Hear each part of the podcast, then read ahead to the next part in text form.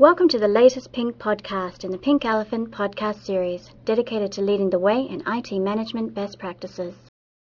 Welcome to To O L A or Not to O L A with Lori Dolan.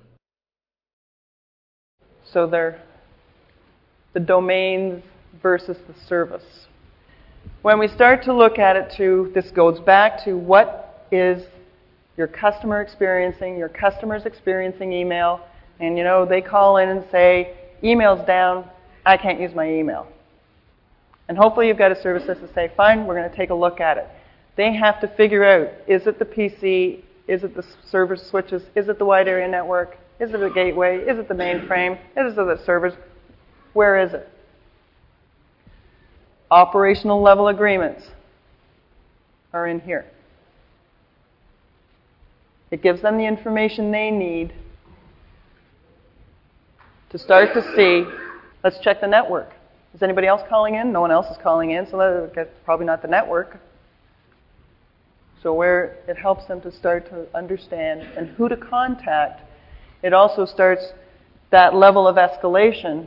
If email's down and I hand this off to my, my network operations team and they're holding on to it too long, I need to be able to, from the service desk, who do I need to move it on to next to get this, this service up and running? The other thing about putting, if you can measure availability on servers, that's great. If you can measure wide area network levels of service at, what is that, ninety-eight percent, we have to start looking at each one of these has availability percentages, and we're not always able to measure them. So when we go out into a service level agreement, even if we've got some group saying I can do ninety-nine percent, I can do ninety-eight, I can do ninety-seven point five, email service availability is really ninety-one point six nine. You have to measure, you have to multiply those across.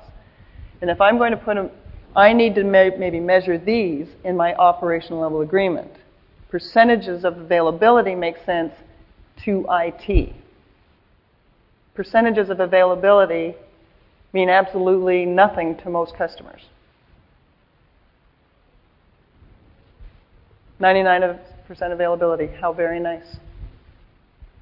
If you're, if I don't have that one percent availability in my busiest time of the year or day, that's what, that's what matters to me. I just need to know the service is available when I need it, and if something happens, I need to be able to be notified. It's as, basically as simple as that. If they have transaction measurements that they need to keep and take care of, then how do you, how do you provide that information to them? So I would just caution against, if you're going to use percentages, it's your operational level agreements that have the percentages. And that's how maybe the operational level agreements, or are you providing that level of service you need? Those are your measurements.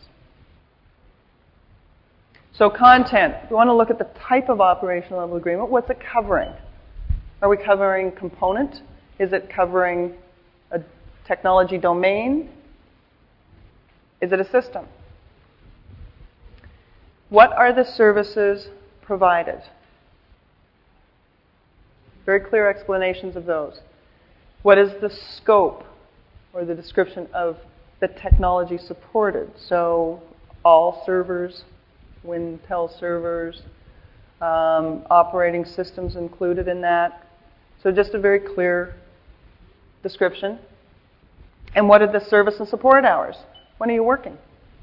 I'm available, you know, I work Monday to Friday. Maybe it's, from, you know, service is covered, support is covered, seven o'clock till five o'clock or seven till seven. And after that, pager support. Some application development areas are, you know, Monday to Friday, nine to five, no pager support. Just make sure that that's clearly defined. Constraints on availability. Maintenance windows affect availability. You want to know when those maintenance windows are, if emergency changes needed to be made, how do we do that? Who do we need to contact? Um, are there vendors involved, vendor maintenance agreements? This is where your underpinning contracts come into play, and how do they work with your ability to deliver service? Response and resolution. Generally, in your service level agreements, you're going, once we understand if this is a, you know, mission critical um, application. I think we heard, like, am I going to die? Are you going to die? Um, how important is that? Uh, how important is that service? Is it revenue generating? So if I have something that's really high on that, and a priority one comes into play in an incident, I need to know what is the response time, what is the resolution time, according to priorities in my priority model. The only way you can get there is understanding operational level agreements and the levels of service that can be provided. And if you can't meet the performance, then you have to find out why, right? I mean, and then understand why. Sometimes you're going to have to change what levels of service or performance levels either are realistic, um, or if more demands are on it, what are the options and what does that mean in terms of what they have to pay for or what has to be done in order to provide the performance levels. The options on performance are going to probably drive a lot of the cost. If you're not charging back, at least they have to understand the cost of providing that performance level. And is the value there? If it's, you know, it takes two seconds versus one second, but it's going to cost them a million dollars, is the value there? So the preparation is just what is what is reasonable in terms of what you can offer as a baseline, and what. But if that sub-second response time is required, then what needs to be done? The escalation. So from an operational level agreements. This is also working with your incident, with your service desk, because as tickets start to go through, if incidents occur, problems occur, they're going through and meeting the criteria on your priority models, but also on what level of service you said you could deliver, the resolution time. If I've said four hours, I need to know, you know, halfway through, whoever's looking at the problem, are you okay? Can we handle this? Can we manage it? Um, a few groups that I've worked with started putting these, they put numbers together, I guess because it made sense and because they were always in the examples of like fifteen minutes and four hours. Once the operational groups and I T teams looked at it, they said that it was impossible for certain services to have them up and running in four hours. And that's either because um, they were relying on external vendors who, you know, said, well, anywhere from four hours to twenty-four or forty-eight. So they had to adjust. So if you're working on them and you're working on those priority criteria and you see that criteria cannot be met as you start working with these operational level agreements, you may need to reset the expectations on some of these and then have targets and how I move forward and then clear them up and maybe bring them back and see some opportunities. Um, the responsibilities are a part of the, uh, the content, making sure that we understand what are the roles and responsibilities within that group, um, because it does have a signature. And it's usually going to be someone, one of the service delivery managers or a manager of a group that's going to sign off on these. Um, security standards and policies. Not only are they important within your service level agreements, but this is where you're going to get the information from. So security standards and policies need to be, you need to assure that they are also built into the operational level agreements. Uh, service continuity plan. This is where op- having operational level agreements, again, is critical, fundamental, because it needs to support service continuity plan, which supports the business continuity plans.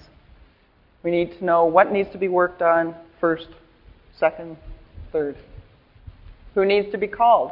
It's generally from the operational agreements, you're going to get the contacts and the lists that are going to support your service continuity plan. So we start to see the integrations, the inputs and outputs of what's happening with these operational level agreements. And the metrics and reporting. And the metrics and reporting that you're going to outline that you do now or that you can do to provide that information on the targets you're setting, um, again, are going to be very technical in nature, but are going to also help to support the metrics that you're going to provide to the businesses on the service. Contents, your operational level agreements, what's into them, have a big impact on incident management, problem management, change management, You identify who the partners are. Internal service reviews.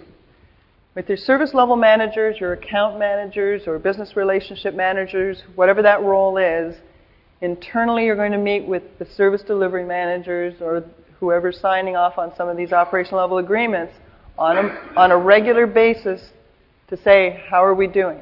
Is this working? Have we set realistic expectations and measurements? Because we need to take those measurements for the external reviews with the customer. So your service level manager should be starting to work with them. And it's actually a service level manager or business account manager who you would have as starting your operational level agreements and working internally. Have one of them work with the I T groups to motivate them, to keep them on track, to make sure that the operational level agreements get put in place and get renegotiated and understand the measurements. And put an agreement period on it. We should treat the I T departments just the way we do with our customer base, making sure that, you know, we're always in touch with them. How are things going? Um, and do we need to reset anything? There's always new technology coming in. It's the one thing that, you know, technology does is it changes on a constant basis. If we're able to monitor more, if we're getting new monitoring equipment in. And who's going to sign it? So these aren't, again, they're not contractual agreements, but you need that signature, and it's the accountability and somebody, you know, and this is the, this is this is the hardship they have to get over, is that we need, you need that information. So it's not a disciplinary document. It's a document of understanding. So if you're meeting with resistance and getting these operational level agreements, it's how you're presenting it, and making sure that they understand. That's all it is, is we just under, need to understand who's doing what, when, and how.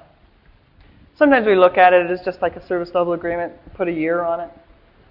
But you know, you want to still meet with them, you're meeting with them on a monthly basis to do internal service reviews. Just that kind of respecting it. It's, I mean, it's, it, it may not change, nothing may change in a year, but you just want to make sure you go through and review it. Has something changed? When the organization changes. Thank you for listening to this week's Pink Podcast. Please join us next week for a new podcast session.